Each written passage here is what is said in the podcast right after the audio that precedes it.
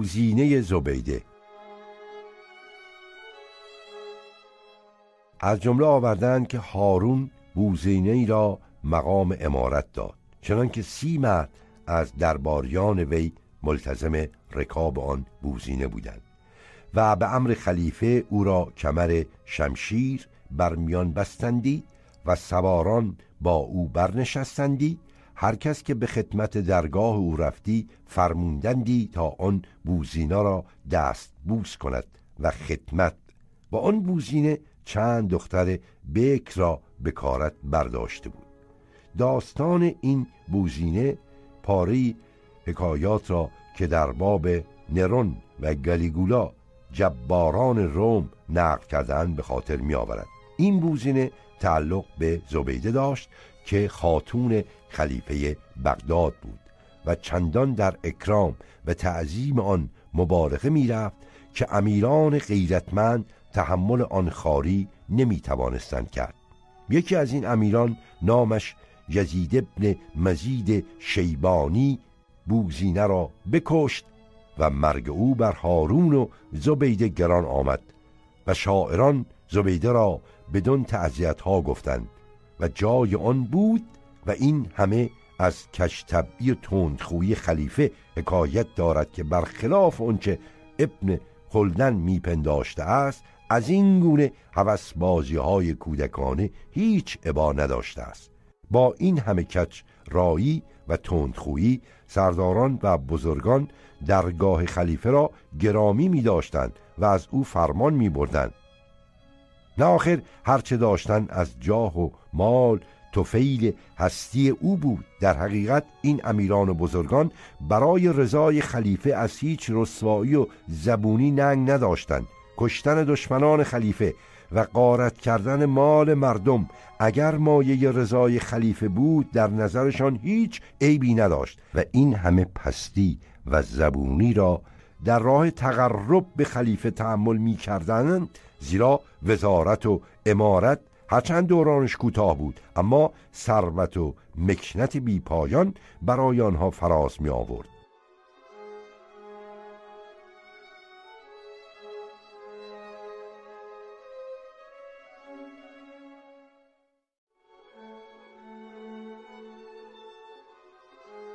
ترکان بغداد رقابت شدیدی که در دربار معتصم بین نژاد ترک و عرب و ایرانی پدید آمده بود سرداران خلیفه را سخت به دشمنی یکدیگر واداشته بود. دربار معتصم کانون توطعه ها و دسیسه های سرداران وی گشته بود. این اختلافات بین سرداران برای معتصم پناهگاه خوبی بود. از این رو خلیفه نیزگاه آتش این اختلافات را دامن می‌زد. از آغاز دوره معتصم بغداد شاهد جنب جوش ترکان گشته بود. اینها را در واقع بدین جهت به خدمت درآورده بودند که در مقابل نیروی سپاهیان خراسان موازنه و تعادلی ایجاد کنند. هزاران بنده ملوک در هر سال از آن سوی جیهون به بغداد می آوردند. این بندگان با تندی و بیپروایی که داشتند در دست خلیفه به مسابه حربه به کار می افتادند. بدین جهت غالبا مورد عنایت واقع می شدند و به سرعت فرماندهی می یافتند. هرچه نفوذ ترکان در دستگاه خلیفه افسونتر می شد عربان دلسردتر و معیوستر می شدند. ایرانیانی که نفوذ معنوی و فرهنگی داشتند در برابر ترکان هرگز جای خالی نمی کردن. اما تازیان خواهناخوا جای خود را به ترکان دادند و از آن پس به جای آنکه مانند پیش از ارکان خلافت باشند مایه تهدید آن بودند ترکان معتصم که جامعه های دیبا و کمرهای زرین داشتند به وسیله لباس خیش از سایر سپاهیان شناخته می شدند. رفتار ناهنجار و خشونت آمیز آنان نیز مردم بغداد را به سطوح می آورد. در بازارها و کوچه های تنگ اسب می تاختند کودکان و ضعیفان را آزار می دادند. حکایتی که از تاریخ بغداد نقل می شود نشان می دهد که طرز رفتار آنان با مردم چگونه بوده است گویند معتصم روزی از سرای معمون باز میگشت که به سرای خود رود در راه همه جا لشکریان خیمه افراشته بودند. معتصم بر زنی گذشت که میگریست و می‌گفت پسرم پسرم. یکی از لشکریان کودک او را برده بود. معتصم آن مرد را فرا خواند و فرمود پسر زن را به دو باز ده.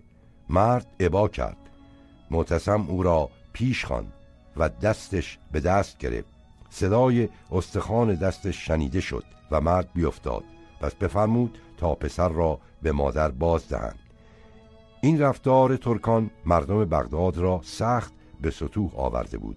غالبا وقتی یکی از ترکان زنی یا کودکی یا پیری یا کوری را گزندی میرسانید مردم در او میافتادند و هلاکش می‌کردند. سرانجام مردم از ترکان سخت به سطوح آمدند. نزد معتصم رفتند و گفتند اگر لشکر خود را از بغداد بیرون نبری با تو جنگ کنیم.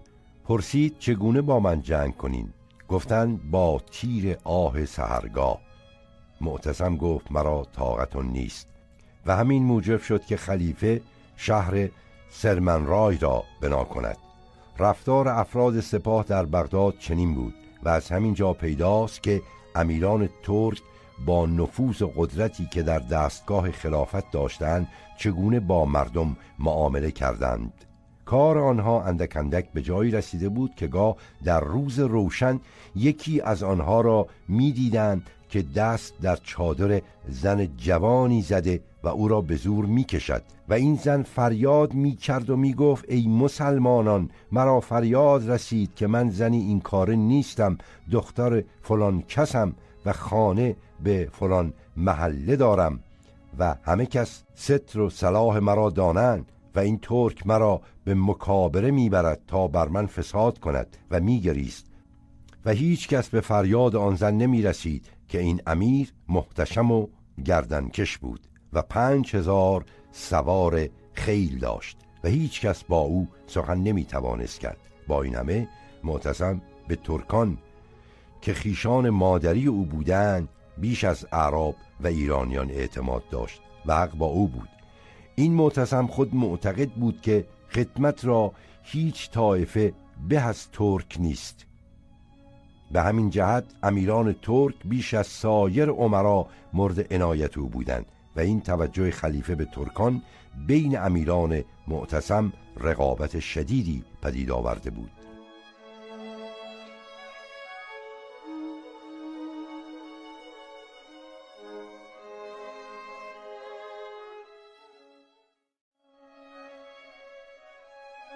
تاهریان آیا حکومت تاهریان را می توان آغاز حکومت مستقل ایران بعد از اسلام خان؟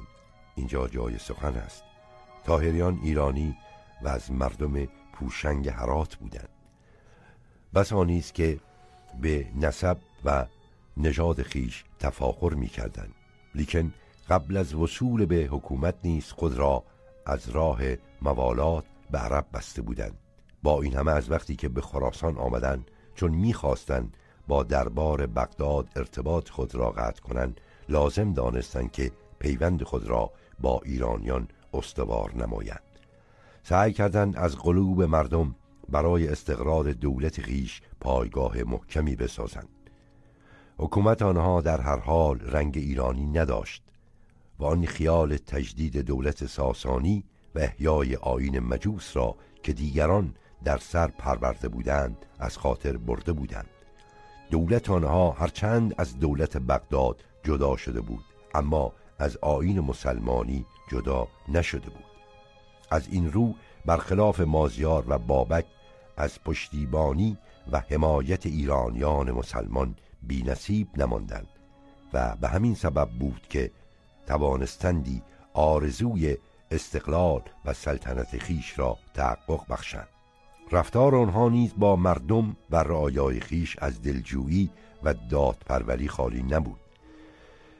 می نویسند که چون در سال دویست و بیست هجری در سیستان قحطی پدید آمد و آب هیرمند خوش گشت آنها سیصد هزار درم نزد فقیهان سیستان فرستادند. تا بین درویشان و زعفا که حال ایشان تباه گشته بود تقسیم کنند. درست است که عمال آنها در خراسان از بیداد و درازدستی بر مردم خیشتن را نگه نمی داشتند. اما در آن روزگاران که خلافت بغداد روی در ضعف و انحطاط داشت قدرت اراده این طایفه خراسان را از فتنه و آسیب هرج و مرج نجات داد و بدین گونه هرچند دولت آنها را نمی‌توان از آن گونه حکومت ها دانست که ابو مسلم و سندباد و استاتیس بابک و مازیار خیال ایجاد آن را در سر می پروردند لیکن دولت آنها در هر حال طلایه استقلال ایران بود. نبرد در روشنی. نبردی که ایرانیان در طی این دو با مهاجمان عرب کردند همه در تاریکی خشم و تعصب نبود. در روشنی دانش و خرد نیز این نبرد دوام داشت و بازار مشاجرات و گفتگوهای دینی و فلسفی گرم بود. بسیاری از ایرانیان از همان آغاز کار دین مسلمانی را با شور و شوق پذیره شدند. دین تازه ای را که عربان آورده بودند از آین دیرین نیاکان خیش برتر میافتند و سعنویت مبهم و تاریک زردشتی را در برابر توحید محض و بیشایبه اسلام شرک و کفر می شناختند آن شور حماسی نیست که در تبایع تند و سرکش است و آنان را وامی دارد که هرچه را پاک و نیک و درست است ایرانی بشمارند و هرچه را زشت و پلید و نادرست است غیر ایرانی بدانند در دلهای آنها نبود. از این رو آین مسلمانی را دینی پاک و آسان و درست یافتند و با شوق و مهر بدان گرویدند.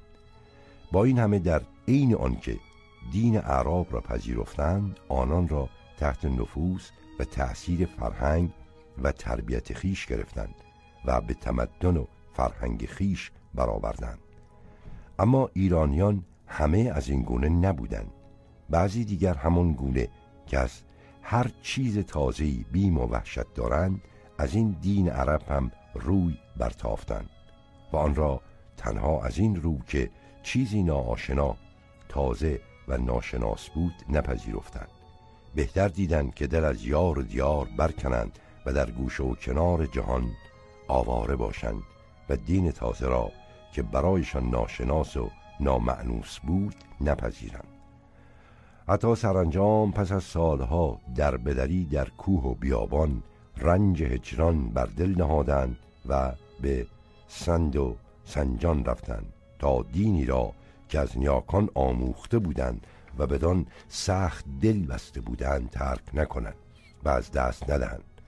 اگر هم طاقت درد و رنج و دربدری و هجران را نداشتند رنج تأخیر و آزار مسلمانان را احتمال کردند و ماندند و جزیه پرداختند و از کیش نیاکان خیش دست بر نداشتند برخی دیگر هم از اول با آین مسلمانی به مخالفت و ستیزه برخواستند گویی گرویدن به این دینی را که عرب آورده بود اهانتی و ناسزایی در حق خیش تلقی می کردن. از این رو اگر نیز در ظاهر خود را مسلمان فرا می نمودن در نهان از عرب و آین او به شدت بیزار بودند و هر جانیز فرصتی و مجالی دست می‌داد سر به شورش برمی آوردند عربان و مسلمانان را از دم تیغ میگذرانیدند.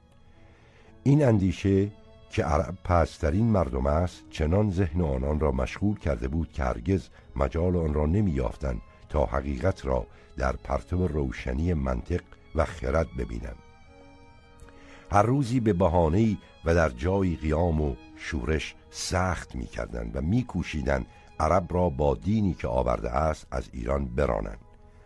بعضی دیگر هم بودند که اسلام را نه برای آن که چیزی ناشناس است و نه برای آنکه آورده تازیان است بلکه فقط برای آن که دین است رد می کردند و با آن به مبارزه برمیخواستند. زنادقه و آزاداندیشان که در اوایل عهد عباسی عده زیادی از آنها در بغداد و شهرهای دیگر وجود داشت از این گروه بودند. به حال وجود این فرقه ها و آرای مختلف بازار بحث ها و جدل های مذهبی را بین اعراب و ایرانیان گرم می داشت و نبردی سخت را در روشنی عقل و دانش سبب می شد که بسی دوام یافت و نتایج مهم داشت.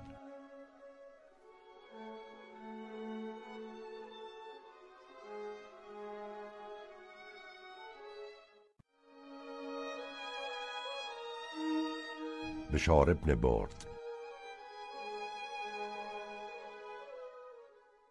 اما بشار زندیقه را به مسابه نوعی شیرینکاری و هنرنمایی تلقی می کرد و از تظاهر بدون نیز ابا نداشت. بشار ابن برد شاعری نابینا از مردم تقارستان بود. در غزل سرایی شهرتی بدانجا کشید که زنان به خانهش می‌رفتند تا اشعارش را فرا گیرند. و خونیاگران جز به سرود او تقننی نمی کردن. پارسایان آن عهد می گفتند که هیچ چیز مانند سرودهای این کور فسق و فجور و گناه و شهوت را رایج نمی کند. اما مایه ذوق و هنر را بشار در نشر زندیقه نیز به کار می برد. پیداست که شعر او از اسباب عمده شیوع زندقیه به شمار می آمده است. واصل ابن عطا که از بزرگان معتلزه به شمار است در این باب گفته است که سخنان این کور یکی از بزرگترین و سختترین دامهای شیطان است. از جمله عقایدی که بشار آشکارا تعلیم و تلقین می نمود یکی این بود که وی آتش را که مظهر روشنی و معبود مجوس و زنادقه به شمار است بر خاک که سجدگاه مسلمانان و سرنوشت مایه فطرت انسان محسوب می‌شد رجحان می نهاد و این بیت او مشهور است که می‌گوید الارض مظالمت و النهار مشرقت و الانهار معبودت المزاکنت النهار. و حتی شیطان را که از آتش آفریده بود بر آدم که از خاک برآمده بود برتری می و این گونه سخنان که تعنی و تحقیری در عقاید مسلمانان بود سبب شد که او را به زندیقه متهم دارند و سرانجام مهدی خلیفه به سبب حجبی که بشار در حقش گفته بود وقتی به بسر رفت فرمود تا او را بگرفتند و چندان تازیانه زدند که از آن هلاک شد.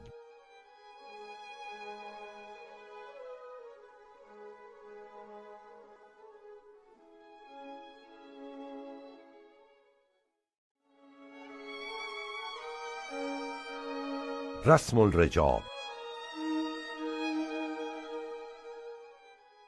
گاه صاحبان عراضی برای اون که از شر عاملان ظالم ایمن باشند به حیله دست می‌زدند. بدین گونه که ملک و زیای خیش را به نام یکی از محتشمان و مقربان خلیفه ثبت می‌کردند. تا کسانی که معمور جبابیت خراج می‌شوند بر آنها ستم نکنند. و به پاس حشمت آن بزرگ به گرفتن نیمی یا کمتر از خراج اکتفا نمایند. این کار در تاریخ اسلام به الجا معروف است. در این طریقه الجا صاحب زمین مزاره و کشتکار شمرده می‌شد و زمین او به تدریج در تملک مرد صاحب نفوذی که به او پناه داده بود در می آمد و صاحب زمین اصلی فقط شریک قله و سود آن می گردید این طریقه در هر عصری که مردم از سیطری استبداد حکام ظالم و تما بیم دارن متداول می گردد و به صورتهای گوناگون جلوه می کند و ظلم و فشار بنی امیه نخست موجب شیوع این حیله گردید. در دوره خلافت ولید ابن عبدالمالک اهالی سواد برای آنکه از ظلم عاملان ستمکار رشوهخوار امین بمانند به مسلم ابن عبدالملک برادر خلیفه که والی سواد بود الجا جستند. از آن پس عراضی سواد زیاء مستمه گردید و در دست اعقاب و افاد او باقی ماند تا آنکه خلافت به دست بنی عباس افتاد و آن عراضی نیز جزء زیاء خلافت ضبط گشت. مردم مراغی نیز هنگامی که مروان ابن محمد والی ارمنستان و آذربایجان بود به او الجا نمودند. و عراضی آنها به تملک مروان درآمد تا پس از سقوط مروان مانند سایر املاک بنی امیه از آنها معاخذ گردید. در دوره عباسیان نیز این شیوه دوام یافت. مردم زنجان از بیم سعللیک و از شر عمال مجبور شدند عراضی خود را به نام قاسم پسر هارون و رشید ثبت کنند و عراضی آنها نیز از این را رفته رفته جزء زیاء سلطانی گشت. در فارس نیز ظلم و بیداد کارگزاران و جمع آورندگان خراج مردم را مجبور کرد که عراضی خود را به نام بزرگان و محتشمان دربار خلافت ثبت کنند. بدین گونه ظلم و فشار و عمال و کارگزاران خلیفه مردم را به ترک املاک خیش وامی داشت و توازن و تعادل اجتماع را به هم می‌زد. با این همه به هم خوردن تعادل اجتماع را مردم به مسابه یک چاره و درمان جهت رهایی از جور و بیداد عمال خلیفه تلقی می کردند